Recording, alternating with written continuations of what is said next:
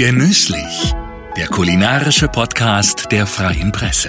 Hallo und herzlich willkommen zu einer neuen Folge von Genüsslich.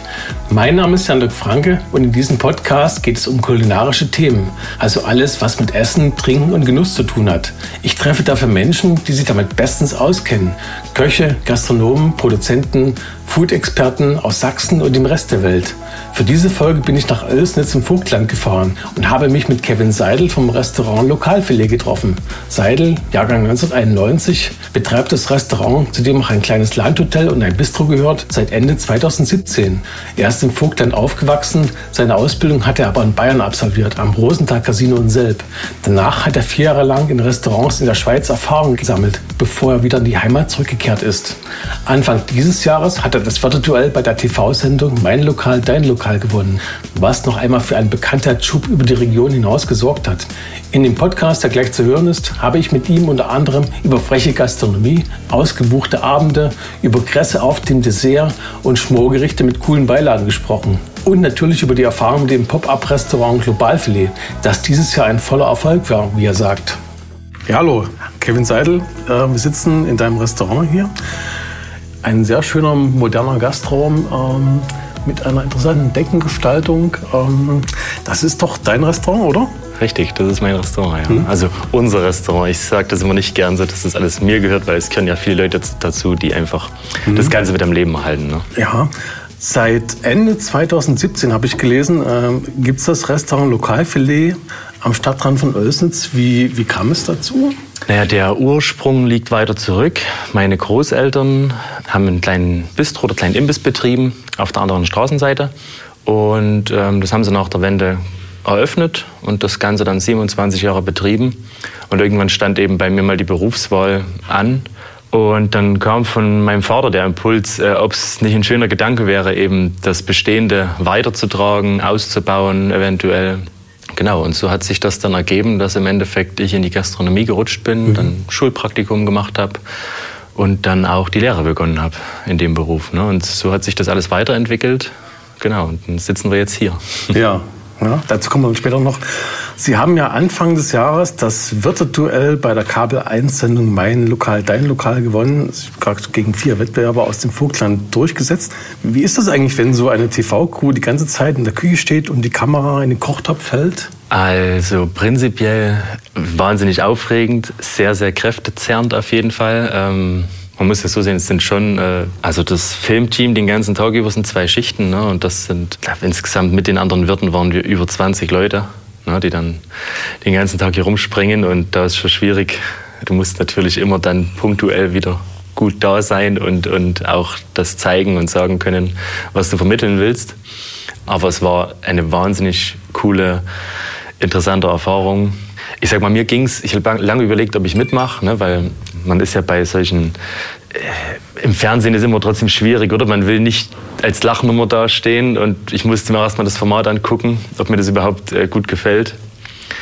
Ähm, ich habe dann letztendlich mitgemacht, weil ich einfach diese Fernseherfahrung mal sammeln wollte. Ne? Und was haben Ihre Gäste eigentlich gesagt dazu? Ja, also die waren eigentlich, es gab eine sehr positive Resonanz. Und das Schönste, was meiner Meinung nach daraus entstanden ist, äh, ist die Wertschätzung von dem Haus hier und was wir betreiben, was wir teilweise von Aufwand betreiben.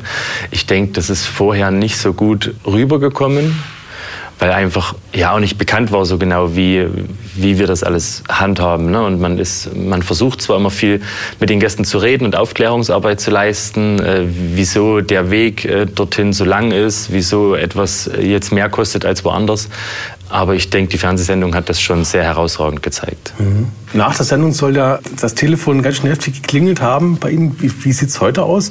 Gibt es noch Gäste, die, die anrufen und sagen, ja, ich habe Sie im Fernsehen gesehen und wollte unbedingt mal bei Ihnen essen und wie sieht es aus? Ja, das haben wir täglich. Also täglich? ja, doch, hm. das es verblüfft mich selbst auch immer wieder, wenn dann Gäste da stehen und bevor sie ins Haus reinkommen, machen sie erstmal ein Bild davon oder fotografieren sich selbst äh, vor dem Haus. Also es erfüllt einen schon mit sehr viel Stolz, muss man sagen. Ne? Ja, und Definitiv, also wir im Restaurant geöffnet haben und ich bin dann ab und zu mit draußen im Service. Kommt natürlich auch immer auf den Tag an, ob das möglich ist oder nicht, auf die Kapazität in der Küche. Aber wenn, dann mache ich das immer sehr gerne und dort wird man schon öfter drauf angesprochen. Das ist schon ein schönes Erlebnis. Ja, und das Telefon hat natürlich wirklich eine Woche lang dort sehr, sehr viel geklingelt. Wir haben das jetzt auch ein bisschen umgestellt. Wir haben jetzt ein Online-Reservierungssystem, mhm. weil das einfach ein bisschen Überhand genommen hatte. Man, man musste eigentlich von Donnerstag bis Sonntag jemanden abstellen, der sich nur um die Reservierungen kümmert. Mhm. Und ähm, das war dann irgendwann nicht mehr zu handeln. Dann musste man eben reagieren und was zum Positiven verändern. Ne? Und ich denke, jetzt ist es für die Gäste angenehmer, die auf der einen Seite unterwegs im Telefon oder von zu Hause aus einfach online reservieren können. Und auch für uns ist es schöner zu handeln, weil das System halt einfach ein bisschen intelligent reagiert und es schöner managt. Ne? Mhm. Bekommt man denn ohne Reservierung überhaupt abends einen Tisch bei Ihnen oder ist es? Ähm also ohne Reservierung ist es schon schwierig. Das ist halt der Nachteil an dieser ganzen schönen Geschichte und dass so lange ausreserviert ist. Wir arbeiten mit Wartelisten ab und zu, wenn viel Bedarf da ist.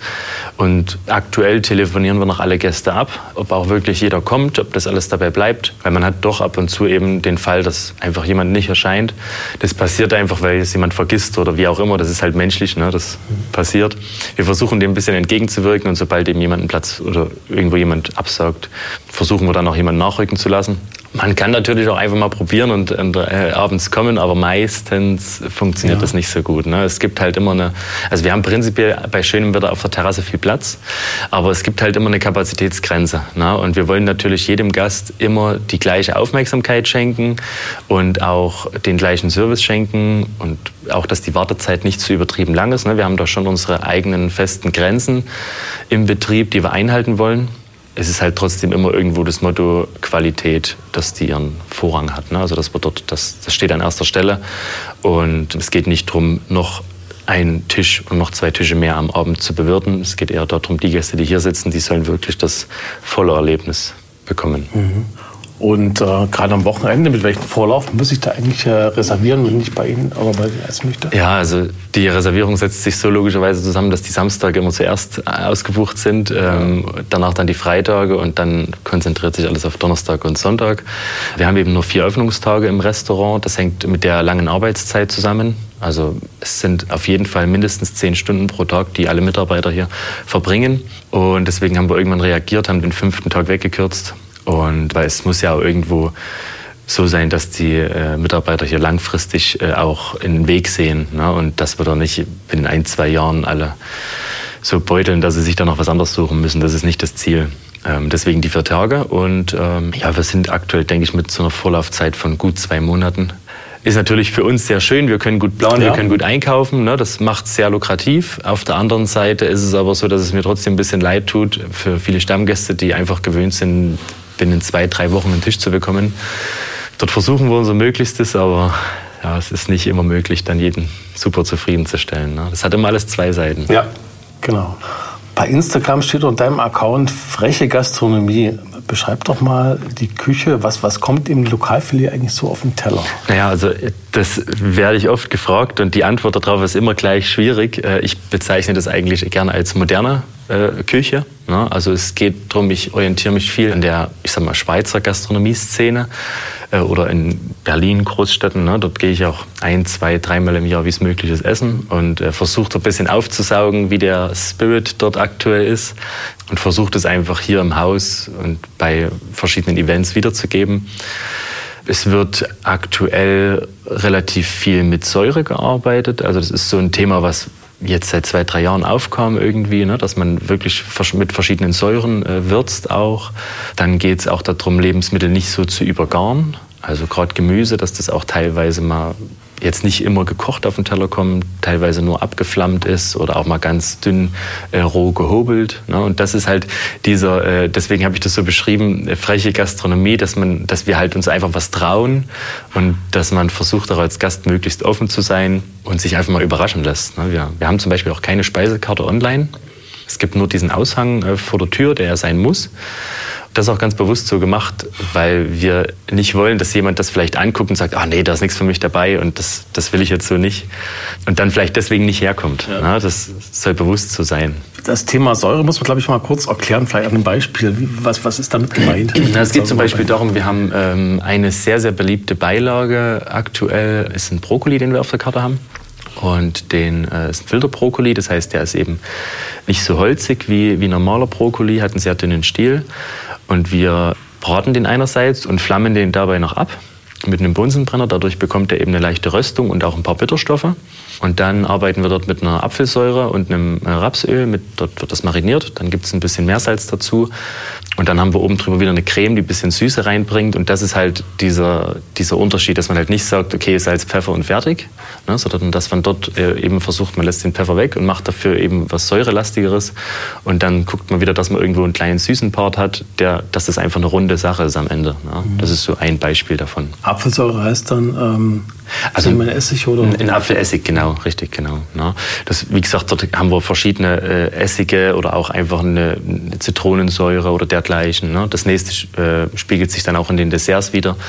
Äh, wir haben relativ viele äh, Sorbets auf der Karte mhm. und versuchen die eben bewusst nicht so pappensüß zu machen, wie das früher vielleicht immer der Fall war, weil ich auch die Erfahrung gemacht habe, dass wenn du so zu süßes Dessert isst, das ist immer so, dann fühlst du dich so erschlagen. Ne? Und ich habe einmal in Berlin in einem Sternerestaurant gegessen. Dort gab es zehn Gänge und dann bin ich dort rausgegangen und hatte so die Erfahrung, ich war satt gewesen, aber nicht, nicht überfressen. So, ich habe mich einfach nur wahnsinnig gut gefühlt. Ne? Und das ist eigentlich so das Ziel, dass man nicht so eine schwere Küche anbietet mit, der, mit diesem ganzen Thema. Ja, ja, interessant.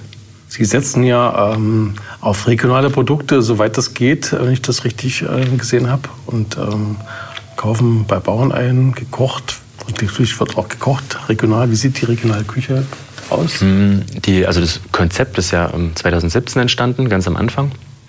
Ich muss sagen, ich, also alles, was das Thema regionale Produkte angeht, ist immer so ein Auf und Ab. Bisschen. Ich habe mir das auch ein bisschen leichter vorgestellt hier in der Region.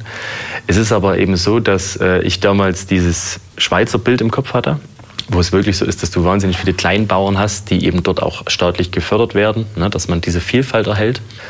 Und das hat man hier nicht so extrem. Man muss wirklich danach suchen, wo man was herbekommt. Also Fisch zum Beispiel ist ein super gutes Thema. Wir haben jetzt zwei Fischproduzenten in der Region, eigentlich gleich um die Ecke, so fünf, sechs Kilometer von uns entfernt, wo wir unseren ganzen Fisch beziehen.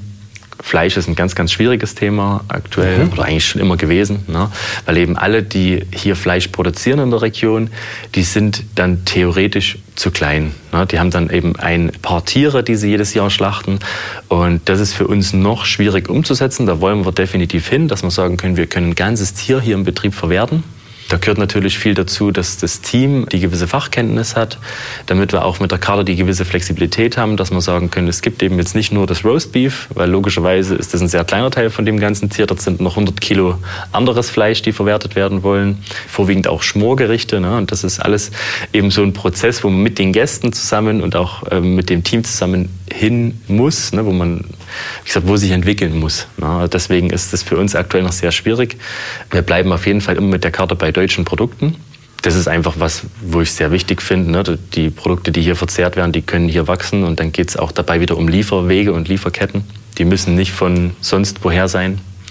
Was Gemüse angeht, dort gibt es ein paar, ich sage jetzt mal, ja, das sind also meistens keine großen Unternehmen, eher so ein paar kleine, die immer mal wieder sagen, hey, wir haben da was, wir haben da was. Teilweise spielen da auch äh, irgendwie meine Familie mit rein, die dann im Gewächshaus zu Hause Gurken zieht und dann sagt, hey, wir haben wieder Gurken, möchtest du den Gurkensalat auf die Karte nehmen? Äh, wir haben auch auf der Terrasse dieses Jahr relativ viele Tomatenpflanzen, die wir nach unserem besten Wissen und Gewissen versuchen zu hegen und zu pflegen und die jetzt auch relativ gut abwerfen aktuell. Und dann ist es eben immer so, die Sachen stehen nicht auf der Karte, das ist eben dann nach Verfügbarkeit. Wir bieten das dann abends am Tisch mit an, wenn wir Sachen extra haben. Das hat in unserem Fall dann nichts damit zu tun, dass irgendwas weg muss und übrig geblieben ist, sondern dann geht es eher darum, dass es halt punktuell verfügbar ist. Ne? Und das ist halt eben der besorgte Prozess, den man auch den Gästen dann versuchen muss näher zu bringen. Und wir freuen uns dann immer drüber, wenn es angenommen wird. Mhm. Ich hätte nur gerade gedacht, dass gerade Fleisch weniger ein Problem ist. Äh, es gibt ja doch genügend äh, Betriebe, die Agrarbetriebe, die jetzt auch Tiere haben in größerer Zahl? Definitiv, ja. Aber man muss, man muss so sehen, es ist eben, das hat, das hat eben auch einen großen gesellschaftlichen Aspekt. Also wir bleiben jetzt zum Beispiel mal beim Roast Beef. Das ist unser mhm. beliebtestes Stück Fleisch, was wir verkaufen. Wird immer Medium gebraten, das Garn for Sweet. Ne, das ist eine super Sache. Jetzt ist es aber so, so ein Tier ist ich bin jetzt kein Profi, 150, 200 Kilo schwer. So, und dieses äh, Roastbeef, was da rauskommt von diesem Tier, das sind vielleicht sechs Kilo. So, jetzt haben wir dort noch einen Haufen anderes, wo verwertet werden will. Und bis auf das äh, Roastbeef und das Rinderfilet hast du eben vorwiegend Schmorteile. Ne? Also da kann man ja. dann verschiedene Rinderbäckchen, dann hast du Braten, könntest du da draus machen ne? und so weiter. Ist auch so was Schönes, oder? Ist auch was Schönes, klar. Aber es ist eben, wir versuchen das auch immer wieder mit reinzubringen. Aktuell haben wir auf der Karte immer ein kurzgebratenes Stück Fleisch und ein Schmorgericht. Und es war eben so gewesen, dass als wir das gestartet haben, war es trotzdem so, 70 Prozent haben das kurzgebratene Roastbeef teilweise oder Rinderfilet gegessen. Und jetzt ist es so langsam im Kommen. Wir versuchen auch gerade diesen Gerichten, diesen uninteressanteren Gerichten, also den Schmorgerichten von der Beilage her, äh, noch mehr Mehrwert zu geben, dass das noch interessanter ist. Das heißt jetzt mehr Mehrwert geben? Also einfach, für mich persönlich versuche ich die noch coolere Beilage, versuche ich eher dann zu diesem äh, Schmorgericht zu servieren. Ja, was wäre eine noch coolere Beilage also, zum Beispiel? Zum Beispiel haben wir eben aktuell bei dem, bei dem Rinderbäckchen einen Blumenkohl dabei. Der ist einmal in, in geklärter Butter, schön geschwenkt und leicht gebräunt, also so ein bisschen wie angebacken. Und dann haben wir eine Eigelbcreme, die bleibt einfach so kalt, wie sie ist. Die übernimmt quasi den Part, um das Ganze ein bisschen cremig zu machen. Und dann kommt dort noch ein Blumenkohl drauf, der einfach ganz dünn roh gehobelt wird. Und das Ganze so ein bisschen gemischt. Ähm, dann haben wir eine Schupfnudel noch dabei. Also Schupfnudeln, das sind so ja. eine Kartoffelteig, äh, äh, äh den man eben rollt und dann nochmal in Butter leicht brät. Das ist immer Empfindungssache. Ne? Also, aber von meinem Gefühl her versuche ich eher dann noch die, die schickere und coolere Beilage eher dem Schmorgericht zu geben, um dort ein bisschen den Fokus hinzulenken. Mhm. Ne? Weil das ist schon das Ziel, wo man hin will. Und, aber es ist eben, wie gesagt, ein Prozess. Aktuell ist immer dabei, dass sich diese besagten Rinderbäckchen auf der jetzigen Karte äh, genauso gut verkaufen wie das, wie das kurzgebratene Stück Fleisch. Ah, ja. Regionale Zutaten sind wichtig. Muss man vielleicht mal den Begriff klären. Was ist eigentlich regional für, für euch? Ähm, ist das alles, was im Umkreis von 30 Kilometer um den Kirchturm herkommt oder aus dem ganzen, ganzen Vogtland oder aus Sachsen? Oder geht es noch weiter? Wenn ich, die, wenn ich mir es aussuchen könnte, finde ich die Bezugsgrenze Sachsen eigentlich ganz cool, wenn man so versucht, irgendwie im Bundesland zu bleiben. Wir hatten das auch schon mal gehabt, hat leider nicht so gut funktioniert, finde ich sehr, sehr schade. Es gab einen Lieferanten, der nannte sich Onkel Franz. Das Konzept war gewesen, dass das das Gegenstück ist zum Tante-Emma-Laden.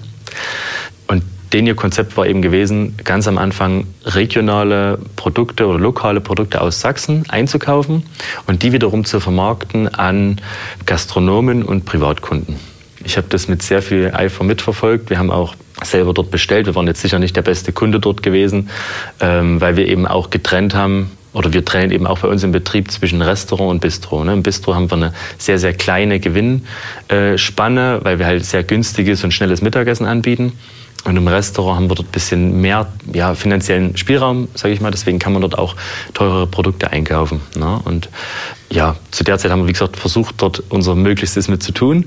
Es war aber dann so gewesen, dann nach einer Zeit äh, haben, hat der Lieferant dort auch gemerkt, dass er überregional einkaufen muss und auch größere Kunden braucht, logischerweise, um irgendwo wieder finanziellen Spielraum zu generieren. Und das Ganze ist dann aber so geendet, dass nach, ich denke, zwei bis drei Jahren dort irgendwo geschlossen wurde weil sich das Ganze nicht getragen hat, vorne und hinten.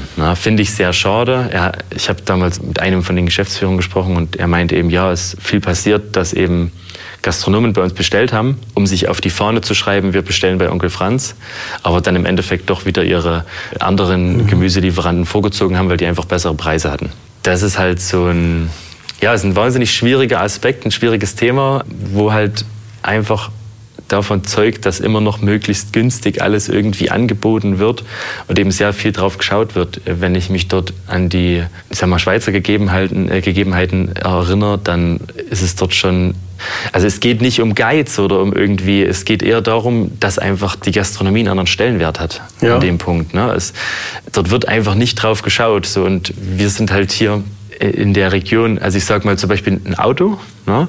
das wird gekauft, das kostet 50, 60, 70.000 Euro, das hat die beste Ausstattung und so weiter und so fort. Und da gönnt sich auch jeder gern was und leistet sich gern was, weil das einfach einen sehr hohen Stellenwert hier in Deutschland hat. Was ja auch schön ist. Ne? Also ich will ja. das jetzt nicht schlecht reden.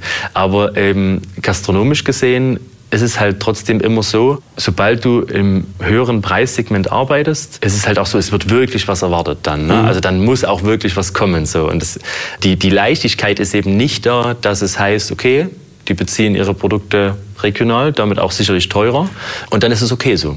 Ja? Es muss halt dann wirklich auch immer eine Leistung dahinter stehen. Es geht jetzt nicht darum, dass uns dort jemand dafür kritisiert. Ne? Wir, mhm. wir, wir, bemühen uns dort auch, äh, den Gästen immer alles gut zu servieren. Ne? Und das passt auch alles. Aber dieses, dieses Verständnis ist noch nicht ganz so da, dass man sagt, okay, das sind gute Lebensmittel, die kosten ihr Geld und ich bin gern bereit, das auszugeben. Ja. Ne? Das hat auch am Ende was mit Nachhaltigkeit zu tun. Da hängt ja auch noch mehr dran, ähm, vielleicht auch Verpackung und so weiter etc. Richtig, richtig, ja. Es ist auch ein, ist ein, ein Thema, was mich unheimlich aufregt. Ne? Also ein Beispiel, wir beziehen äh, wilden Brokkoli. Der wilde Brokkoli kommt aus Deutschland, ist von einer sehr großen Gärtnerei oder wie auch immer, von einem sehr großen Produzenten. Der produziert auch viel Salat und alles auch in Top-Qualität wirklich. Da ist man immer super zufrieden. Und jetzt ist es halt so, letzte Woche hatte ich das Beispiel gehabt. Da kommt der wilde Brokkoli, du hast eine Plastikverpackung außenrum keine Ahnung, 300 Gramm oder so mhm. abgepackt. Um diese Plastikverpackung hast du so ein Ökopapier rum, also um das zuzuhalten, so ein, so ein, so ein Tape, was so eben ja. auf nachhaltig gemacht ist, ne, mit so, einem, so einer braunen Farbe und irgendwie so Richtung Zellulose von der, von der Haptik her. Und das Ganze ist dann wiederum in einem Pappkarton. Ja. Das ja. sind alles, also auch das ist für mich irgendwie dieses nachhaltige regionale Thema, ne, wo es darum geht, so eine ganz einfache Lösung für, für mich wäre irgendwie, es gibt Eurobehälter. Ne, die Eurobehälter, logisch Euro, es gibt es in der EU. Ne, also ja. Europaletten, Eurobehälter, Eurokisten, kennt jeder. Die roten Fleischerkisten, die gibt es ja auch für Gemüse und in allen möglichen Größen. Und das ist irgendwie so ein Punkt, also den haben wir nicht in der Hand jetzt. Wir geben uns in unserem Spielraum sehr viel Mühe. Aber warum sagt man dort nicht einfach von der Politik her zum Beispiel oder auf EU-Ebene, alle Lebensmittel, wo das möglich ist, wird nur noch in diesen Behältern lose verpackt? Fertig. Legt man irgendwie noch ein, eine Klarsichtfolie drauf oder unser Fischlieferant zum Beispiel, der arbeitet mit Wachspapier, um ja. seine Fische einzuwickeln. Ne? Das ist auch eine super Sache. Und dann bringt er eine Mehrwegbox mit, bekommt äh, von mir eine andere wieder, die er mir schon gebracht hatte. Und so haben wir hier ganz eng einen wunderschönen Kreislauf, was das angeht. Die Fische wachsen hier, er schlachtet sie hier, er nimmt sie uns aus, filetiert uns das und die Filets packt er dann in eine vernünftige Verpackung und bringt uns die und alles andere findet mit Mehrweg statt. Ne? Das funktioniert im Kleinen super und die LKWs in Deutschland und sonst wo fahren auch immer wieder die Strecken hin und her. Ne? Also ja. Ganz einfach möglich, dort wieder äh, Mehrwegkisten hin und her zu transportieren. Ja. Nur um ein Beispiel zu nennen. Ne? Das gibt natürlich das geht dann wieder weiter zum Müll und so weiter. Wenn, wenn man jemand erzählt, was ein Gastronomiebetrieb, also nicht nur wir, auch andere für, für Müll produzieren in einer Woche. Das ist, ja, ist schwierig. Ja, wir, wir geben uns viel Mühe. Wir, wir kochen zum Beispiel alle Soßen und Suppen ein in, äh, in so Weggläser, kennt vielleicht jeder von zu Hause von der Marmelade, ne? das Prinzip. Die Schraubgläser, ne? Also in unserem Fall sind es so mit so einem Gummideckel versehen, so Schnappgläser, mhm. wo man einfach bei Wasserdampf in den Ofen packt, wenn man dort jetzt zum Beispiel eine Suppe drin hat. Und dann erhöht man ganz langsam die Temperatur. Dadurch dehnt sich oben drin die, äh, die Luft aus, wird durch den Gummideckel rausgedrückt. Und wenn das Ganze wieder kalt wird, dann zieht sich dieser Deckel ran und man hat eigentlich eine sterile äh, Umgebung geschaffen und kann das dann locker ein bis zwei Monate aufbewahren. Ja.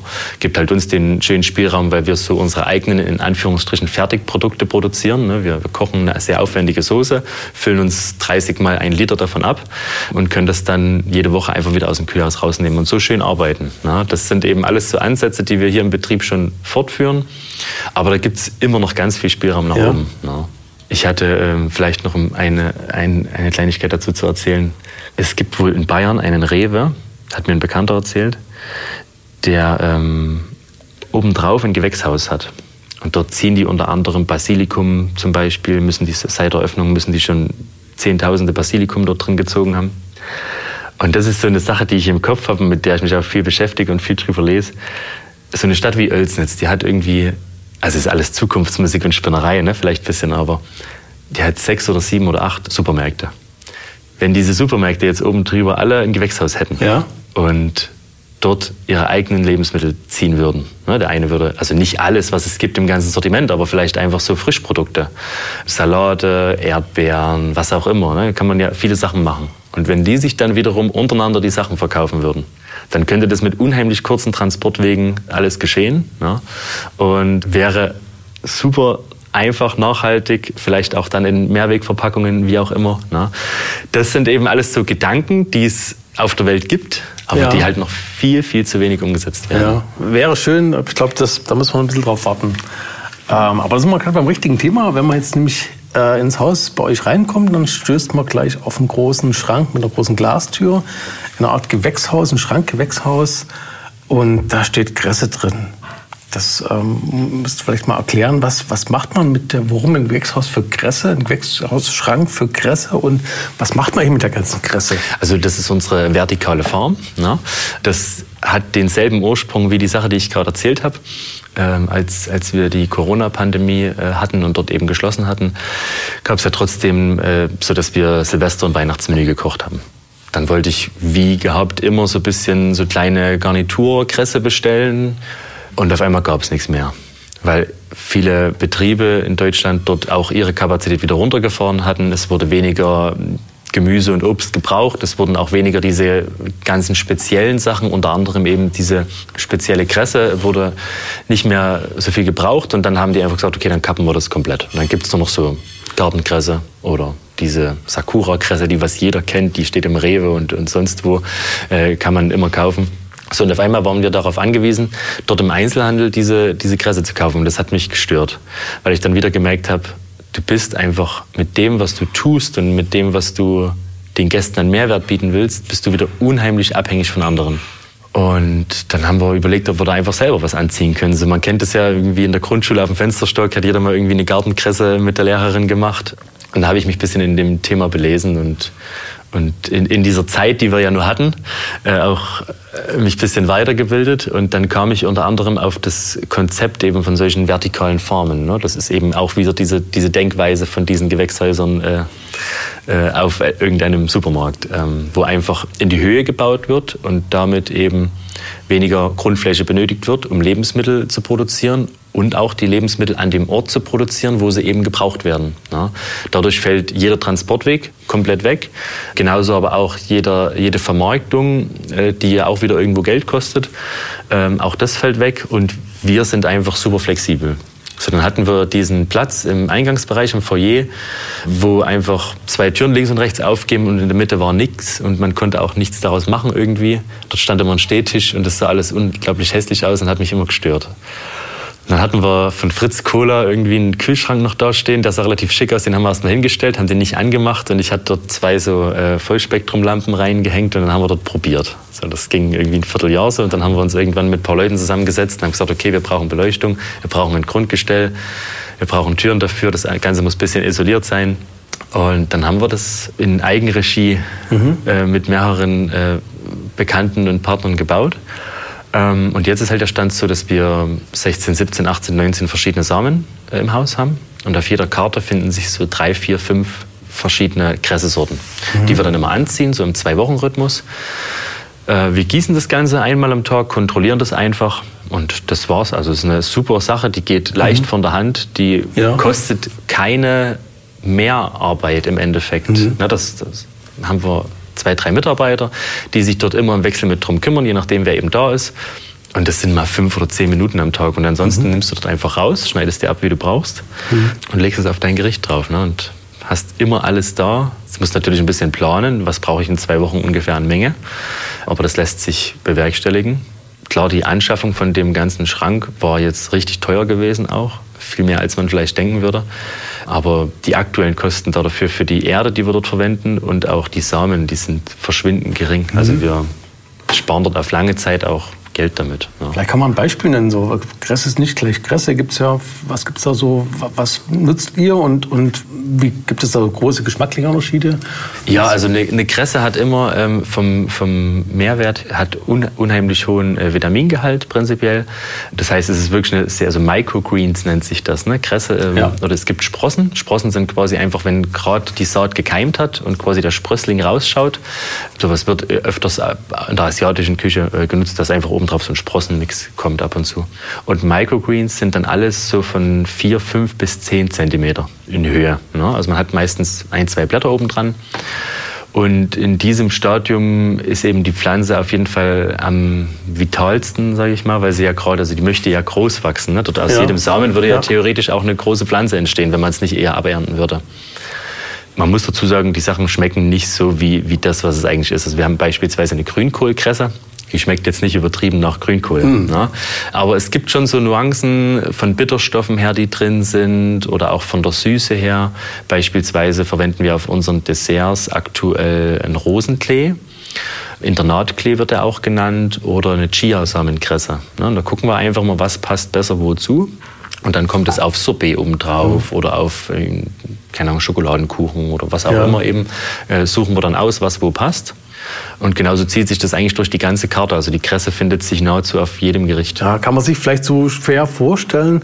Auf einen Schokoladenkuchen denkt man, ein Minzeblatt ist okay, aber eine Kresse, die ja eher doch herzhaft ist, mhm. ähm, das ist vielleicht eher so ein Überraschungsmoment oder? Genau, ähm, richtig, richtig. Also das höre ich ganz oft, dass dann immer, dass Gäste sagen, ja, hätte ich jetzt gar nicht gedacht, irgendwie mit Kresse auf meinem Dessert, dass das äh, geschmacklich irgendeinen mhm. Mehrwert hat. Aber es ist tatsächlich so. Also das ist eben auch wieder dieses Thema, weg von diesen von diesen geradlinigen äh, Geschmäckern, die jeder kennt. Ne? Zum Beispiel die Minze, die haben wir auch in unserem Hochbeet stehen, verwenden wir seit letztes Jahr oder seit Ende letztes Jahr nicht mehr. Ja, die, die wächst immer noch. Ähm, aber jetzt natürlich, wenn du dieses volle Spektrum an Geschmäckern vor deiner Küchentür hast, in Form von dieser vertikalen Farm, und dort siehst, was alles möglich ist, dann hast du dann auch als Koch immer so die Lust, die schnöde Kresse drauf, äh, die, die schnöde Minze draufzulegen mhm. irgendwo. Ne?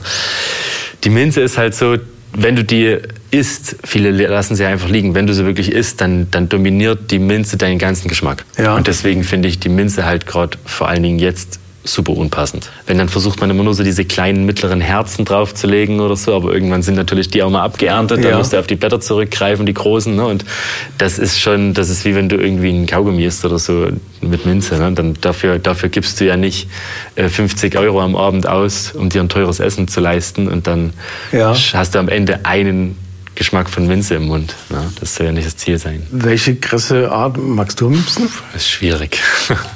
Das ist schwierig. Also ich habe da eigentlich, ich finde tatsächlich aktuell diese, diese Chiasamenkresse ganz interessant.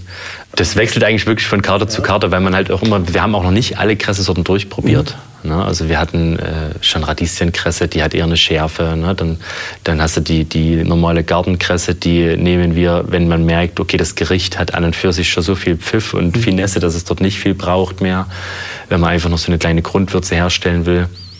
Also einen Favoriten habe ich selber nicht. Und, und was ist Chiasamenkresse? Was, äh, wie schmeckt die? Chiasamenkresse hat ist, ist ein, also Chiasamen kennt ja jeder vom, vom Frühstücksmüsli ja. vielleicht. Ne? Und ähm, das sind auch genau diese Samen, die wir dort aussehen. Chiasamenkresse ist, hat, hat ganz leichte Bitterstoffe, ist, ist minimal äh, pelzig auf der Zunge und hat so einen Hauch von Süße auch irgendwo mit. Ja. Mhm. Es ist eine sehr schöne, leichte Kresse für ein, für ein Dessert. Der, der Rosenklee, den wir auch aufs Dessert legen, der ist, ja, der ist schon ein bisschen pelziger noch. Kommt auch von der, von der Blattstruktur her, hat der so ganz leichte Härchen ja. auf dem Blatt. Ne? Und das verwenden wir dann eher, wenn wir noch ein, eine starke Säure mit dabei haben. Irgendwie, wir haben Quitten hier, äh, wachsen hier neben, nebenan. Und dann haben wir dort ein Quittengel zum Beispiel, das ist sehr säurebetont. Und wenn wir das einsetzen, dann kommt dort immer der Rosenklee zum Beispiel. Um, um so ein Gegenpart zu schaffen zur Säure, richtig, oder? Richtig, genau. Es geht eigentlich immer, also bei uns auf der Karte geht es viel um Kontraste. Mhm. Ne? Dass man, wenn man Säure hat, auch Süße hat. Und wenn man was Salziges hat, also man sagt ja zum Beispiel auch, wenn man, wenn man backt, dass man immer eine Prise Salz mit bei gibt, ja. dass man einen Gegenspieler für die Süße hat. Und genauso versuchen wir eigentlich unsere Karte aufzubauen. Ja. Es gibt noch ein anderes Projekt, ähm, das ihr habt. Das gibt es aber nur zeitweise im Pop-Up-Restaurant. Ähm, das heißt Globalfilet. Gab es dieses Jahr schon für mehr, über mehrere Wochen lang in einem Industriegebäude in Oelsnitz. Das habt ihr zum zweiten Mal gemacht. Ähm, warum eigentlich ein Pop-up-Restaurant? Reicht ein Lokal nicht? Ähm, das hat, ja, angefangen hatte das Ganze mit einer Firmenfeier für die, für die Firma, die wir dort hatten. Äh, die wollten Weihnachtsfeier haben, haben gesagt, hey, wir würden das gerne in unseren Räumlichkeiten machen. Wir würden gern nur das Essen von euch bekommen und sonst ein bisschen selbst versorgen. Habe ich gesagt, das ist kein Problem, machen wir. Und dann haben wir dort ein Dreigänge-Menü gekocht. Dann waren wir dort in einem Raum gewesen. Das war früher mal ein ja, von einem Fitnessstudio so ein, so ein Tanzraum, wo so ein Instructor von steht auf so einer Erhöhung irgendwie und vormacht, wie jetzt die nächsten Tanzübungen sind. Ne? Und dann am Ende schwitzen alle und gehen raus. So, und dieser Raum hat zwei komplette Glasseiten wo man, man ist im vierten Stock, man, man blickt so über die Dächer der Stadt, man sieht den, den Kirchturm, der angestrahlt wird. Es ist einfach ein unglaublich schönes Flair und man denkt in diesem Raum gar nicht unbedingt, dass man in Oelsnitz ist. Ne? Mhm dann hatten wir die Weihnachtsfeier im ersten Jahr, da dachte ich, hey, du musst dort was machen irgendwie, irgendwas, du musst dort irgendwas auf die Beine stellen, wenigstens eine Veranstaltung oder irgendwas in die Richtung. Und das war 2017 oder 18. Und zeitgleich kam in den, für mich zum Beispiel, also sichtbar, äh, dort in, in der Schweiz eine relativ große Pop-up-Restaurant-Kultur auf. dass es eben wirklich dort Gastronomen gibt, die mehr oder weniger das ganze Jahr über Pop-up-Restaurants äh, veranstalten. Von dem Burgerladen bis hin auch zu einem Restaurant, wo sechs bis acht Gänge serviert werden. Muss man kurz sagen, glaube ich, Pop-up heißt dann immer an wechselnden Orten für eine gewisse Zeit äh, macht man da was auf. Also Pop-up-Restaurant ist eben temporär. Ne? Das heißt wirklich über einen äh, festgelegten Zeitraum findet dort ein Restaurant statt und der Reiz und Charme daran ist eben, dass es das nur in diesem Zeitraum gibt. Also entweder ich bemühe mich, dass ich dort dann essen gehen kann in dieser Zeit und dann den Rest vom Jahr findet das nicht mehr statt. Mhm. Also beispielsweise, wenn wir jetzt unser Pop-up-Restaurant das ganze Jahr geöffnet hätten und man jetzt sagt, man macht eine zweite Lokalität auf, was ich übrigens niemals tun würde, mhm. ja, dann, dann ist eben irgendwann der Reiz weg. Ne? Dann ist man dort einmal hingegangen, man hat das gesehen, das Konzept, und dann geht man vielleicht in einem halben Jahr mal wieder hin. Dann ist aber eben fraglich, inwiefern das tragbar ist trotzdem. Ne? Wenn man, wie, wie wir aktuell servieren, dort äh, acht Gänge. Und das ist, denke ich, hier nur mäßig gefragt in der Region einfach. Das, mhm. Dass man so, ich sag mal, in Anführungsstrichen übertrieben essen geht. Ne? Dass man das, das ist eher was, was man sich mal gönnt. Also ja. ist auch bei mir selbst so. Ne? Ich komme ja nur von hier aus der Gegend und mhm. ich mag das ein, zweimal im Jahr, aber ich brauche es nicht jeden Monat. Ja.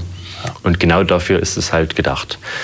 Ähm, wir probieren uns dort auch aus. Also wir setzen dort eigentlich so die, die, das Grundgerüst für unsere nächste Karte und versuchen dort auch äh, uns selbst weiterzuentwickeln. Also hier im Restaurant gibt es schon, ich würde mal sagen, ein paar Regeln, an die wir uns halten. Also immer ein Fischgericht, ein, zwei Fleischgerichte, ein Hähnchengericht, ein vegetarisches Gericht. Ne? Das sind so, wir haben eine sehr kleine Karte. Ja. Fünf Vorspeisen, fünf Hauptgänge, fünf Desserts. Und dort gibt es einfach doch ein bisschen einen Rahmen, wo wir uns versuchen dran zu halten um einfach auch für die breite Masse zur Verfügung zu stehen. Ne, wenn jemand kommt, der vegetarisch oder vegan essen möchte und das dann auch vorher anmeldet, dann machen wir dort auch immer was. Genauso sieht es aus mit allen Allergien, die man so haben kann, glutenfrei, laktoseintolerant. Sowas können wir alles mitmachen, aber das steht eben nicht fest auf der Karte. Und im Pop-up-Restaurant gibt es eben diesen einen Unterschied. Wir schreiben ein Menü und es gibt keine Abänderungen. Also es gibt nichts, was der Gast sich raussuchen kann. Er muss sich voll und ganz auf uns einlassen, auf das, was wir uns überlegt haben nur mit Ausnahme von Unverträglichkeiten oder Allergien. Dort gibt es dann immer noch ein, ein separates äh, Menü, was wir in der Hinterhand haben, um dann eben reagieren zu können und auch mal ein, zwei Gänge auszutauschen. Sonst für alle Gäste wird eben genau vorgegeben, was auf den Tisch kommt. Mhm. Also wenn ich sage, ich kann keine roten, roten Tomaten essen, dann äh, ganz genau.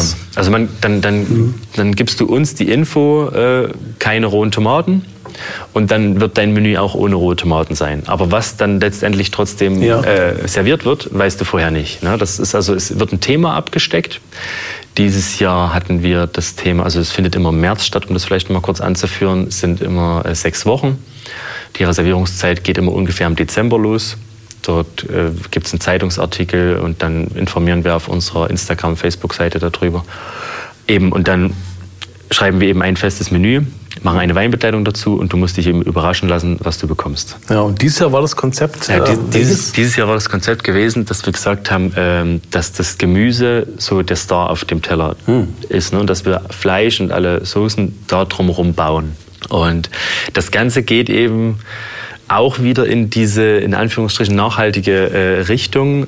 Man muss dafür wissen, dass Fleisch oder Fisch in der, in der Produktion, in der Herstellung an reiner Energie ungefähr das Siebenfache verschlingt wie in Gemüse. Ja?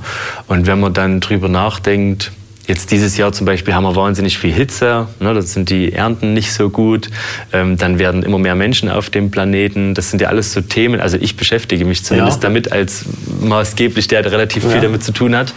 Und deswegen sind halt Lösungsansätze dafür, zum einen kurze Transportwege, Lebensmittel dort produzieren, wo sie gebraucht werden. Das ist dann eben der Part mit der vertikalen Farm, den wir hier umgesetzt haben. Und dann ist aber auch ein Lösungsansatz, dass man sagt, man muss eigentlich wieder hingehen zu diesem Sonntagsbraten. Ja, dass das was Besonderes ist. Ja. Es ist ja jetzt aktuell gang und gäbe, du isst früh Wurst in, in allen möglichen Varianten, ähm, ob jetzt warm oder kalt dahingestellt. Zum Mittagessen in den meisten Fällen, wenn du jetzt gehst irgendwie, also ich sehe es ja bei uns im Bistro, ne, dann gibt es einen Schnitzel zum Mittag und ist ja alles gut, ne, dass das gegessen wird, aber es ist halt trotzdem so, Fleisch ist einfach immer verfügbar. Und wird auch viel zu viel gege gegessen. Ne? Es geht dabei auch irgendwo um Gesundheit. Ne? Das mhm. ist jetzt äh, nicht das bestverdauliche Lebensmittel, was man, was man zu sich nehmen kann. Und drei Mahlzeiten am Tag sollte man nicht unbedingt mhm. damit ausfüllen. Und deswegen ist das halt der Anreiz, dass wir gesagt haben, wir wollen Gemüse in den Vordergrund stellen ja. und wollen Gemüse dort herausheben. Als wir das dann bekannt gegeben haben, die Gäste kamen zu uns ins Restaurant, ins Pop-Up-Restaurant und dann ist immer jemand an den Tisch und hat dann gesagt, eben, dass dieses Jahr Gemüse im Vordergrund steht. Und dann gab es sicherlich einige Männer, die dort, ähm, also so, haben uns jetzt auf Fleisch gefreut. Ne? Und natürlich gab es auch einen äh, Fleischgang mit drin. Wir wollten natürlich niemanden zu sehr schocken. Ne? Das ist immer das ja. mit diesem Prozess. Man muss das langsam heranführen. Wir hatten es am Ende ganz, ganz oft gehabt, dass jemand gesagt hat, oh, ich hätte gar nicht gedacht, wie gut die ganzen äh, Gemüsegeschichten schmecken können. Ne? Und das war dann auch so, wo ich mir dachte, cool, hast irgendwo das erfüllt, was du dir vorgenommen ja. hattest. Ne? Und dann gibt eben diese, diese Karte von dem Pop-Up-Restaurant auch so den Impuls für unsere nächste Karte in dem Jahr dann. Für das kommende Jahr sind wir jetzt gerade am Überlegen und, und probieren aktuell viel aus. Und wir diskutieren gerade auch heiß im Betrieb, äh, ob wir das Ganze mal auf die Spitze treiben und sagen, es gibt einfach nur Gemüse. Ja? So Gemüse mit vielleicht ein Mühfleisch, vielleicht eher so mit, wo die Soße vielleicht von Kalbsknochen kommt oder dergleichen. Ja. Mal gucken. Also es ist, das Pop-up-Restaurant ist eben genau dafür da, dass wir uns das trauen und auch trauen können, weil es eben nur diese sechs Wochen stattfindet und ich sage mal jetzt ganz krass, wenn wir dort jetzt ausgebucht sind und dann sagen aber 60 Prozent der Gäste, ah, das war scheiße gewesen dieses Jahr, also das hätten wir uns anders vorgestellt oder wie auch immer, dann haben wir daraus auch was gelernt. Ja. Aber es würde eben nicht auch irgendwo diesen Restaurantruf hier vielleicht ankratzen. Ne? Mhm. Dann wäre halt vielleicht dieses Pop-Up-Restaurant einfach nicht so gut und dann könnten wir daran arbeiten, dass es mhm. das Jahr später den Gästen wieder besser gefällt.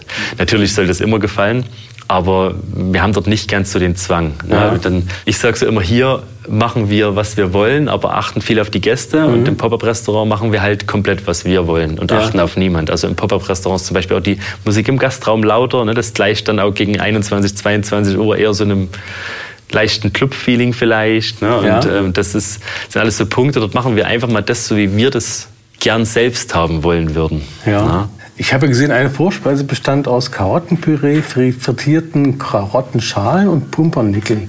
Frittierte Karottenschalen, also die, die Schalen der Möhre haben wir ja früher mal an unsere Kaninchen gegeben und sie packen es auf den Teller, wenn auch frittiert. Äh, warum gerade ähm, Schalen? Naja, es ging, äh, also wir hatten, wir haben das nur leicht umschrieben. Dort war noch mehr mhm. auf dem Teller. Ne? Man bekommt immer bei jedem, äh, das ist auch besonders, man bekommt bei jedem Gang, der serviert wird, von einem Koch erklärt, was genau auf dem Teller liegt und wieso.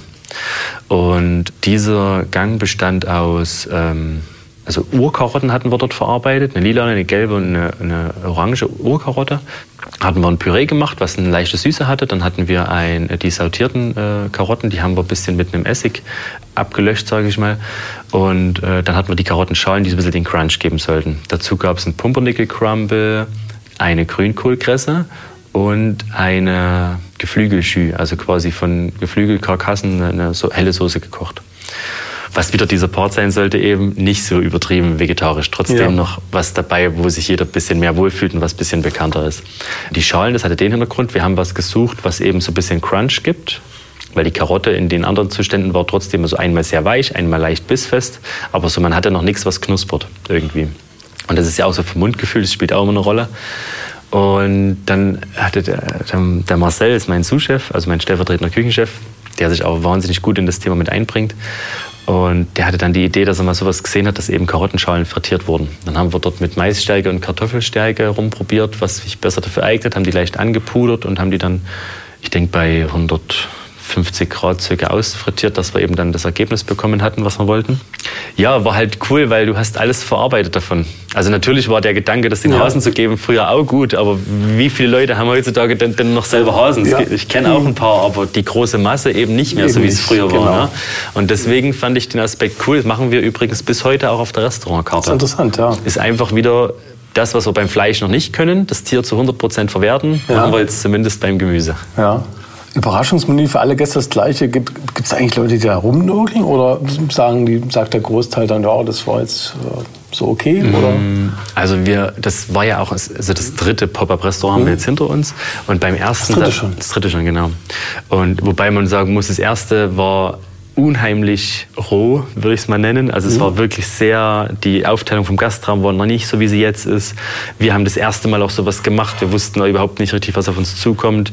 Hat auch am Ende, naja, es war kein Flopper, aber es ist so ein bisschen nicht mehr ganz auf Null rausgegangen von den Kosten her, weil wir einfach selber überhaupt nicht die Erfahrung hatten. Aber trotzdem sehr schön, dass es damals schon vielen Gästen gefallen hat und die auch wiederkommen immer wieder. Und das zweite Pop-up-Restaurant, das war dann wirklich, dort haben wir aus allen möglichen Fehlern, äh, oder Fehlern, also die wir, wo wir gespürt haben, das passt nicht mhm. so, die haben wir überarbeitet, haben eigentlich das ganze Pop-up-Restaurant noch einmal neu gebaut. Auch von der Raumaufteilung steht die Küche jetzt zum Beispiel in der Mitte und alle Gäste sitzen drumherum. Vorher stand die am Rand und niemand hat sich Richtung Küche getraut. Ne? Äh, haben wir mal alles so eine Distanz gehalten und das wollen wir halt nicht. Es soll halt zugeschaut werden und es soll gefragt werden und so diese Interaktion stattfinden.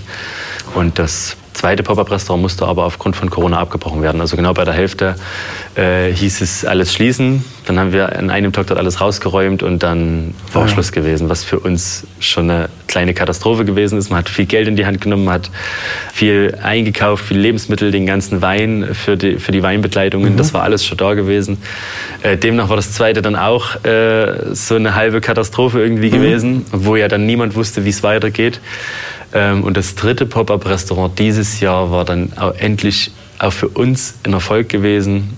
Auch aus wirtschaftlicher Sicht irgendwo musste dann im dritten Jahr endlich mal was kommen. Ne? Man kann nicht dann irgendwie nur das ganze Jahr im Restaurant ja. arbeiten, dass man sich dann das Pop-up-Restaurant ja. leisten kann. So, das, aber es ist immer alles ein Weg. Ne? Ich sehe das äh, irgendwo gelassen.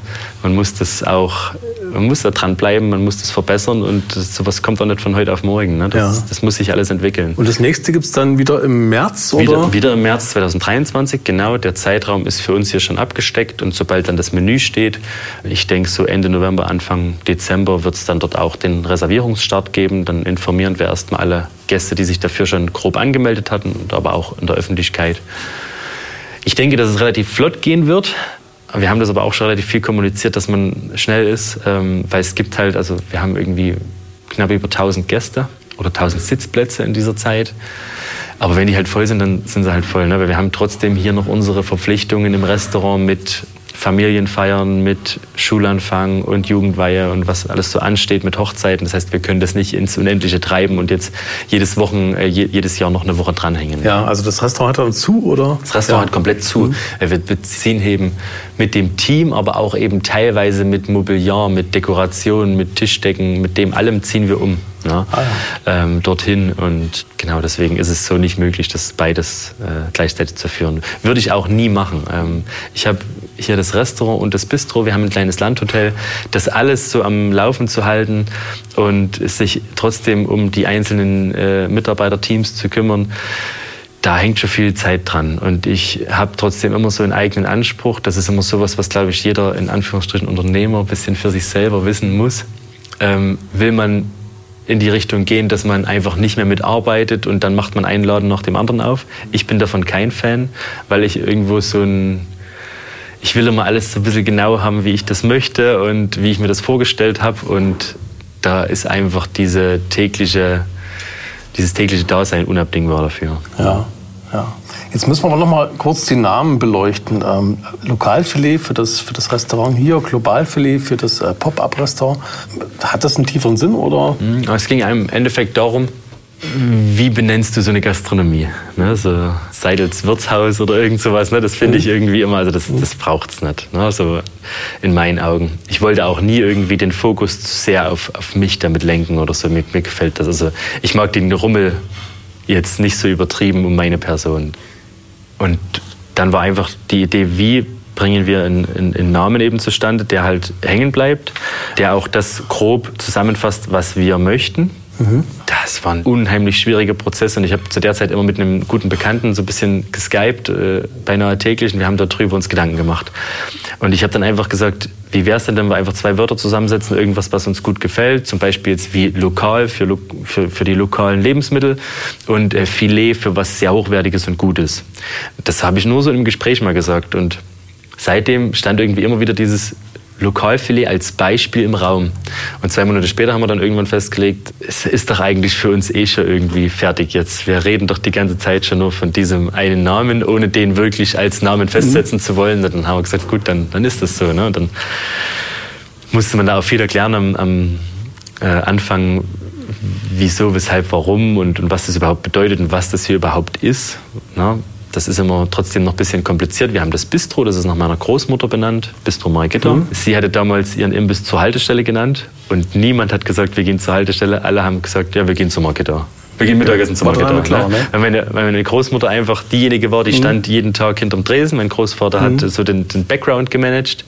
Also sie ist so ein Original für mich. Ne? So die, die hatte damals, es war so gewesen, es haben zwei Leute Essen bestellt. Das erste war fertig. Dann hat sie das an Dresen gestellt, hat das ausgerufen. Dann sind zwei Leute aufgestanden, weil sie beide, beide dachten, das ist ihr Essen. Und dann hat sie so mit Dialekt, mit vogtländischem Dialekt gesagt, du setzt dich wieder hier, du kommst gleich dran.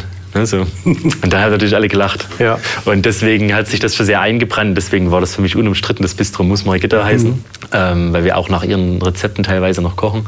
Und ähm, so das Lokalfilet war dann das, wo ich gesagt habe, da will ich eben mich widerspiegeln drin. Ne? Ähm, und Globalfilet aus dem Hintergrund, weil wir eben immer sagen, wir bleiben mit unseren Produkten im Lokalfilet in Deutschland lokal, ne, kann man ja so weit abstecken, wie man möchte, aber eben Deutschland ist wirklich die äußerste Grenze. Was nicht aus Deutschland kommt, würden wir auch nicht als Beilage, Hauptkomponente oder dergleichen auf den Teller legen. Also sowas wie Zitrone dann schon, ne? So Sachen, die ja, jetzt, äh, richtig, ergänzend das, sind, das aber ergänzen schon, mhm. ja. Das kommt immer drauf an. Am Anfang wollte ich wirklich das knallhart durchziehen mhm. und sagen, das, das gibt es dann so nicht. Ne? Natürlich ähm, ist aber, dann gehst du auch wieder auf deine Gäste ein. Ja. Die Zitrone gehört zum Fisch trotzdem irgendwo dazu für den typischen Gast, sage ich mal. Das ist einfach so. Und du darfst halt nicht vergessen, du bist hier in der Provinz. Du mhm. musst natürlich auch, du darfst nicht an den Leuten vorbeikochen. Das ja. war mir auch schon wichtig gewesen. Ne? Du, wir wollen was anderes bieten, aber man darf das nicht zu sehr überreizen. Deswegen, ich würde nie anfangen, irgendwie mit irgendeiner Art Molekularküche oder irgendwas mhm. äh, zu abgespacedes oder auch, ich finde irgendwie eine Karotte, man muss erkennen, dass es irgendwie noch eine Karotte ist in irgendeiner Form, als Schale, als Püree oder auch so ein kleines mhm. äh, junges Möhrchen irgendwie irgendwie muss es schon äh, zu fühlen sein für den Gast. Ne? Und ich würde da jetzt nichts umstrukturieren und dann schaut es aus wie eine Erdbeere, schmeckt aber nach Karotte. Das finde ich, also man kann das machen, ist interessant, aber ist halt auch wieder was, das machst du einmal im Jahr. Ja, und wir möchten ja da sein täglich für mhm. Gäste. Ne? Ähm, deswegen ja, ergänzen schon, aber prinzipiell alle Haupt- und Nebenkomponenten mhm. bleiben immer in Deutschland. Und im Globalfilet ist es dann so, dass. Und, äh, da und Globalfilet, genau, das, also es bedeutet jetzt nicht unbedingt, auch im Globalfilet zum Beispiel gab es dieses Jahr den Fisch aus Weischlitz, also mhm. fünf Kilometer nebenan. Es bedeutet jetzt nicht, dass wir dort explizit von um die ganze Welt äh, einkaufen. Aber es geht einfach darum, dass man versteht, wir setzen uns dort keine Grenze. Wir machen das genauso, wie wir wollen mhm. und was wir wollen.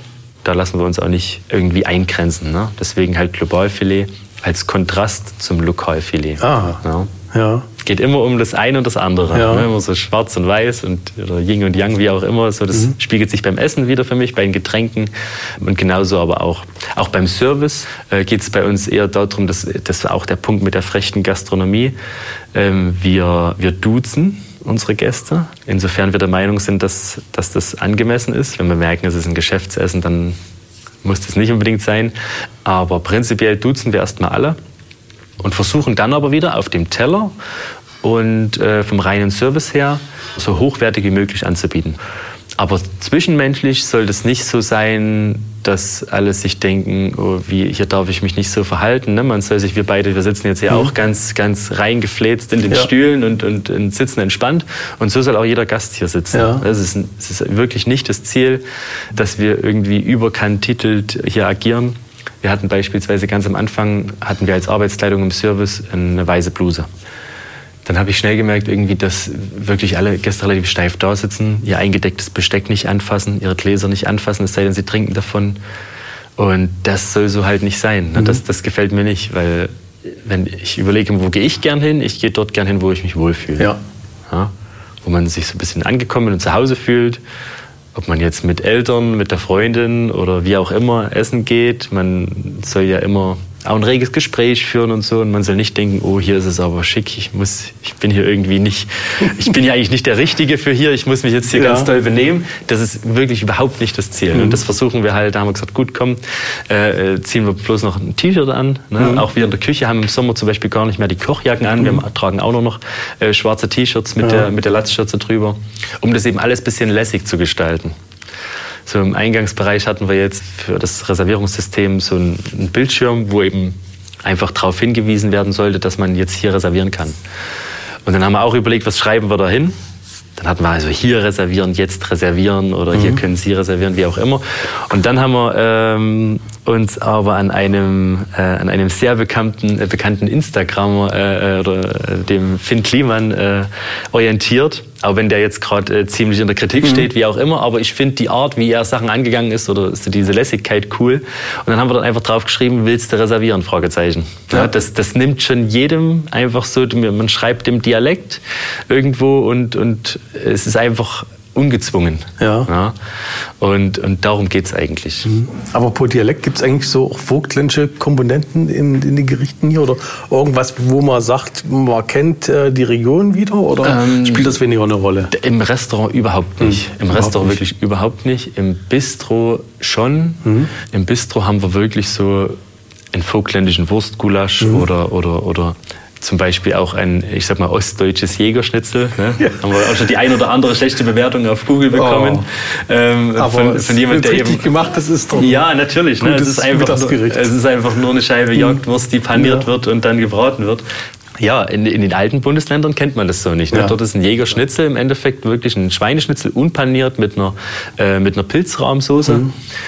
Ja, da haben wir schon, ja, ja. Haben wir schon, äh, haben wir schon auch Kritik geerntet natürlich, wenn überregionale Gäste kommen. Aber es ist, ist halt so, das ist halt, ja, es passiert halt. Ne? Also dort haben wir auf jeden Fall mhm. unsere vogtländischen äh, mhm. Gerichte, die wir anbieten, aber im Restaurant mhm. sind wir von der Küche her schon Lebensmittel nach Möglichkeit mhm. von hier, aber Zubereitungs- und Anrichteweise eigentlich immer irgendwo in, in dem aktuellen Trend, mhm. der gegeben ja. wird, solange er denn auch unserer Vorstellung entspricht. Mhm. Also wir würden jetzt keinen Käse mitmachen, mhm. ähm, wo wir sagen, das ist totaler Blödsinn. Ne? Mhm. Aber solange das immer in dieses Thema Nachhaltigkeit geht und in dieses Thema, auch wie gesagt mit dem Gemüse, finde ich mich voll drin wieder. Ja. Ähm, du bist ja in Waschechter Vogtländer hier aufgewachsen. Ähm, zur Lehre ging es dann, wenn ich richtig äh, gelesen habe, nach Bayern und danach in die Schweiz zum Erfahrung sammeln. Was bringt denn so eine Zeit fernab der Heimat, wenn man doch ohnehin vorhat, wieder nach Hause zu kommen? Ja, was bringt die Zeit? Auf jeden Fall unheimlich viel Erfahrung. Also wir hatten, äh, ich habe im, im Rosenthal Casino in Selb gelernt. Das ist jetzt kein Casino, das, der Name kam von früher, da galt das mal als Mitarbeiterverpflegung. Und das ist mittlerweile aber ein Hotel mit einem Restaurant. Ähm, und dort habe ich wirklich richtig gut die Grundlagen gelernt, einfach die so in unserer heutigen Küche gelehrt werden. Also die klassische französische Küche wird ja äh, gelernt in Deutschland. Das habe ich dort sehr, sehr gut vermittelt bekommen. Ich war auch möchte ich jetzt mal so sagen, sicherlich nicht der einfachste Kochlehrling. Ne? Mhm. Das hat war bei mir war genau so ein typischer äh, Junge halt gewesen. Da dauert es manchmal ein bisschen länger, bis so dieser Schalter umgelegt wird, mhm. dass man versteht, aha, du machst es für dich und du machst es, weil es wichtig ist und weil du da in Zukunft draus äh, zehren kannst. Und da hatten die auch viel Geduld mit mir. Da bin ich auch sehr dankbar bis heute. Und dann bin ich auch darüber eben, hatte ich dann in Bezug zu einem ersten Restaurant in der Schweiz und habe dann dort mehrere Betriebe immer für einen relativ kurzen Zeitraum, also so ein halbes bis ein Jahr besucht und habe eben versucht, in der Zeit möglichst viel aufzusaugen und, und einfach an, ja, an Fachwissen. Ne? Also ich war bei ich hatte einen Küchenchef, der war ein Amerikaner gewesen, der äh, fast zehn Jahre in Thailand gelebt hat und das beides jetzt äh, dann in die Schweiz transportiert hat und so eine euroasiatische mhm. Küche gemacht hat. Dort haben wir, ich habe acht Monate lang Sushi zum Beispiel bei ihm gemacht. Auch sowas, was du sonst nie irgendwo mhm. siehst ne, und, und, oder kennenlernst. Ähm, dann hatte ich mal einen Südtiroler als Küchenchef, der natürlich mit Pasta und Risotto und so, der das einfach einmal richtig mit Leidenschaft auch äh, vermittelt hat. Und die letzte Station, die war aber, dort war ich am längsten gewesen. Das war das Parkhotel in Fitznau. Das war auch eine der interessantesten Stationen für mich. Es war ein riesengroßes Hotel ähm, oder sogar zwei Hotels am Ende. Insgesamt, glaube ich, 150 Angestellte. Und dort gab es wirklich mehrere, also ich glaube insgesamt, wenn man die beiden Hotels zusammennimmt, gab es vier Restaurants. Ein Ein-Sterne-Restaurant, ein Zwei-Sterne-Restaurant, dann mhm. gab es ähm, die Seeterrasse, wo direkt äh, auf einer mobilen Küche mhm. fünf Meter vom Wasser gekocht wurde, vorwiegend mit frischem Fleisch, frischem Fisch äh, gegrillt, ähm, eben vor den Gästen.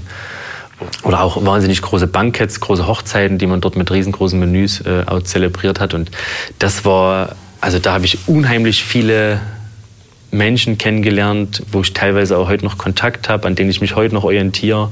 Und das war schon mal noch ein ganz anderes Level an, an auch Kirchenkenntnis, die ich dort bekommen habe. Das war schon also auch die Erfahrung, von der ich auf jeden Fall am meisten zehre. Ne? Du mhm. musst natürlich immer auch ein Stück äh, in, in, der jeweiligen Region unterwegs sein, um zu verstehen, was ist denn eigentlich mhm. hier das Haus, was dir wahrscheinlich am meisten Mehrwert bringt dann. Ne?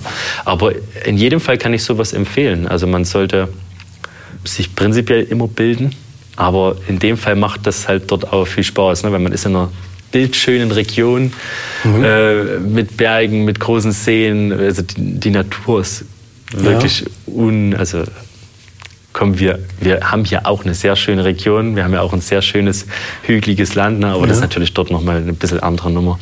Ja, also hat mir, hat mir schon viel gebracht. Auch die heutige Art, wie wir hier kochen, ist stark geprägt von dort. Generell ist ja aber so, der, der Gastronomieberuf, also sowohl das Service als auch die, die, Küche, hat ja in den letzten Jahren auch ein bisschen gelitten halt. Ne? Das ist bei jungen Leuten ähm, weniger beliebt, wenn man sich die, allein die Zahlen anguckt. Ich habe es jetzt nicht genau im Kopf, aber da ist nur noch, ähm, es sind deutlich weniger Ausbildungsverhältnisse in den letzten Jahren abgeschlossen worden. Ja. Hängt, hängt vielleicht an den Arbeitszeiten, aber auch an anderen Dingen. Wie siehst du das? Ja, sowohl als auch. Also prinzipiell ist auch ein Thema, was mich, was mich sehr stört, sage ich mal, dass einfach in der jetzigen, ich, ich nenne es jetzt mal Generation, aber wenn man da nicht mhm. so äh, ausgrenzen oder eingrenzen will, aber es ist einfach aktuell bei, bei jungen Leuten so im Kopf, dass wenn du nicht studierst, dass es dann nicht gut ist. Also mhm. um es ganz plump zu sagen. Ne? Man, es muss quasi immer irgendwas studiert werden in irgendeiner Art und Weise und in irgendeine Richtung. Und diese ganz normalen, klassischen Berufe mit einer dreijährigen Ausbildung, das wird überhaupt nicht groß gewertschätzt. Und das ist meiner Meinung nach ein sehr schlechter Weg. Oder um es mal mit meiner Sicht zu beschreiben, wenn ich irgendwie ein Studium machen möchte und ich bekomme für dieses Studium kein also fast kein Studienplatz mehr, weil alles ja. überfüllt ist und ich muss dann nach sonst wohin und sonst wie weit weg, um das studieren zu können. Dann muss ich mich ja auch mal fragen, Punkt eins, sind diese Berufe denn in fünf, sechs, sieben Jahren, wenn alle ausstudiert haben, gibt es dann überhaupt Bedarf, ne, dass ich das, das tue? Das ist also so der erste Punkt, den ich irgendwie schwierig finde. Und der zweite Punkt halt, dass einfach Berufe mit einer ganz normalen äh, Tätigkeit, die man jeden Tag händisch ausführt, dass das so manchmal so niedergesprochen wird irgendwie. Ne? Also ich wir tun hier relativ viel für unsere Auszubildenden.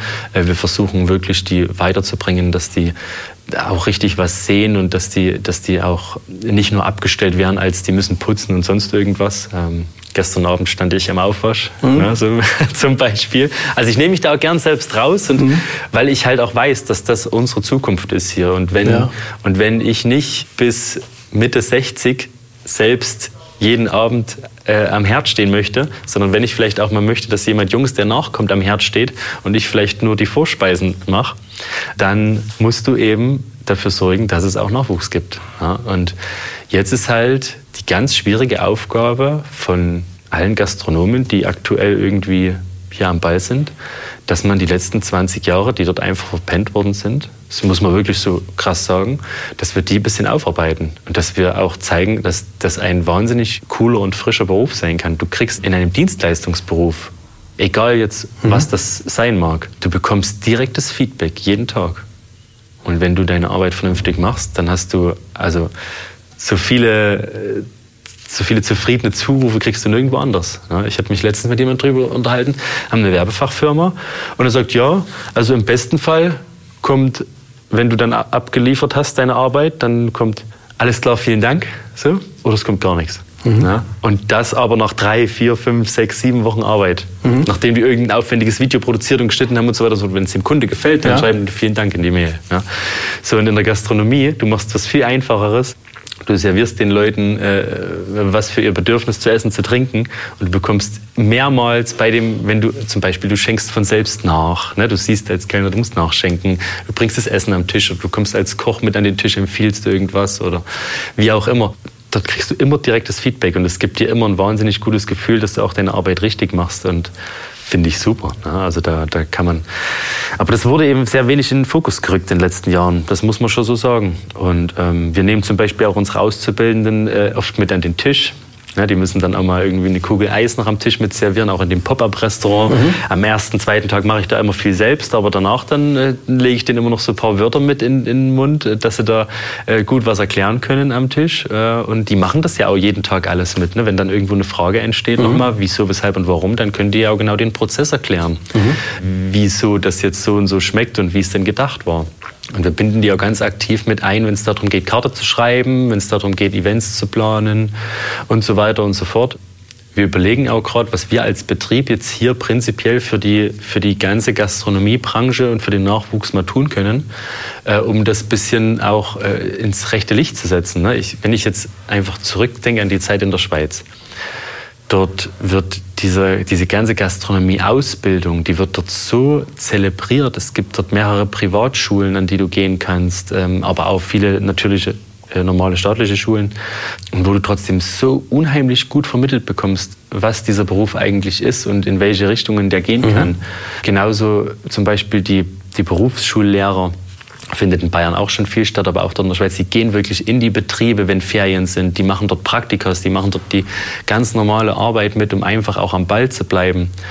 Ich hatte mal eine äh, lustige Erfahrung. Da hat ein Lehrling in, in einem Schweizer Hotel Abschlussprüfung gemacht. Und dort ist es gang und gäbe, dass die Abschlussprüfungen in dem Betrieb gemacht werden und nicht in der Schulküche. Mhm. Also kamen jetzt dort zwei oder drei Prüfer in den Betrieb am Nachmittag. Er hat dort seine Prüfung abgelegt und natürlich gucken die auch so ein bisschen rum. Und dann war der äh, stellvertretende Küchenchef von dem Zwei-Sterne-Restaurant gerade zugange und hat dort eben Sachen gemacht. Und dann haben sich diese Ausbilder dort von dem stellvertretenden Küchenchef, von dem Zwei-Sterne-Restaurant wiederum was erklären lassen. Weil das halt dort in eine Richtung ging, die die überhaupt nicht kannten, ne? ja. wo wirklich halt die Köche selbst ihre Sachen sich so ausdenken und entwickeln, mhm. wo das halt nicht nach Lehrbuch geht. Ne? Und halt über diesen Tellerrand hinauszuschauen, überlegen, was darf ich, was kann ich, was habe ich für Möglichkeiten. Und da geht schon unheimlich viel und da geht viel, viel mehr, wie wir das hier aktuell äh, im Vogtland oder in, in Sachsen mhm. zelebrieren. Ne? Und da muss man schon mal ein bisschen nachbessern. Ne? Ich meine, ja. klar, die Arbeitszeiten ähm, abends definitiv ist das, äh, ist das ein Punkt, den man mögen muss. Mhm. Aber prinzipiell, also erstens geht eh niemand von der Jugend vor um elf weg oder vom zwölf weg. Es, also niemand geht mehr abends um neun weg wie früher, dann ja. wird getanzt und um eins geht's nach Hause. Das findet ja so nicht statt. Wenn weggegangen wird, dann eher von um elf, zwölf bis früh um vier, fünf, sechs. So, das heißt, alles, was man wirklich mit dem äh, wenn man jetzt weggehen möchte, ausgehen möchte, das, das hat man ja trotzdem mhm. noch. Das machen ja wir genauso nach der Arbeit. Ne? Dann gehen wir manchmal als Gruppe irgendwo hin mhm. und äh, sind dort genauso mit und haben unseren Spaß. Und dann ist halt der zweite Ansatz, dass man halt wirklich überlegen muss, kann man eine Viertagewoche arbeiten zum Beispiel. Mhm. Wir hatten am Anfang auch fünf Tage geöffnet mit dem Restaurant, dann aber wie gesagt immer äh, viel zu viele Überstunden gemacht, weil einfach dieser händische Aufwand jeden Tag sehr viel war. Und dann haben wir uns irgendwann mal getraut zu sagen, komm, wir kürzen einen Tag weg. Und dann hatte das zur Folge, dass im Endeffekt die vier Tage, die wir noch offen hatten, jeden Tag wirklich gut gefüllt waren. Mhm. Und somit hatte man jetzt aus wirtschaftlicher Sicht für mich jetzt keinen Nachteil. Wir konnten immer noch alles ordentlich bezahlen, wir konnten auch alle Mitarbeiter ordentlich bezahlen.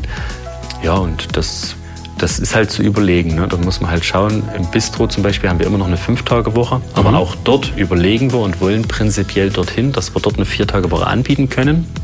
Ist aber eben schwierig, weil natürlich von Montag bis Freitag jeder von uns erwartet, mhm. dass wir geöffnet haben. Das ja. heißt, wir können dort nicht einfach schließen, sondern wir müssen uns was anderes überlegen. Ne? Aber das sind halt Ansätze, denn das ist immer das Schöne an so einem kleinen Gastronomiebetrieb. Man ist unheimlich flexibel. Man kann alles Mögliche umsetzen, wenn man richtig kommuniziert mit den Gästen und mhm. äh, wenn man das auch richtig anpackt. Schön. Schönes Schlusswort, würde ich sagen. Ja. Vielen Dank, Kevin Seidel. Sehr gerne. Weiterhin viel Erfolg. Vielen Dank. Genüsslich der kulinarische Podcast der Freien Presse.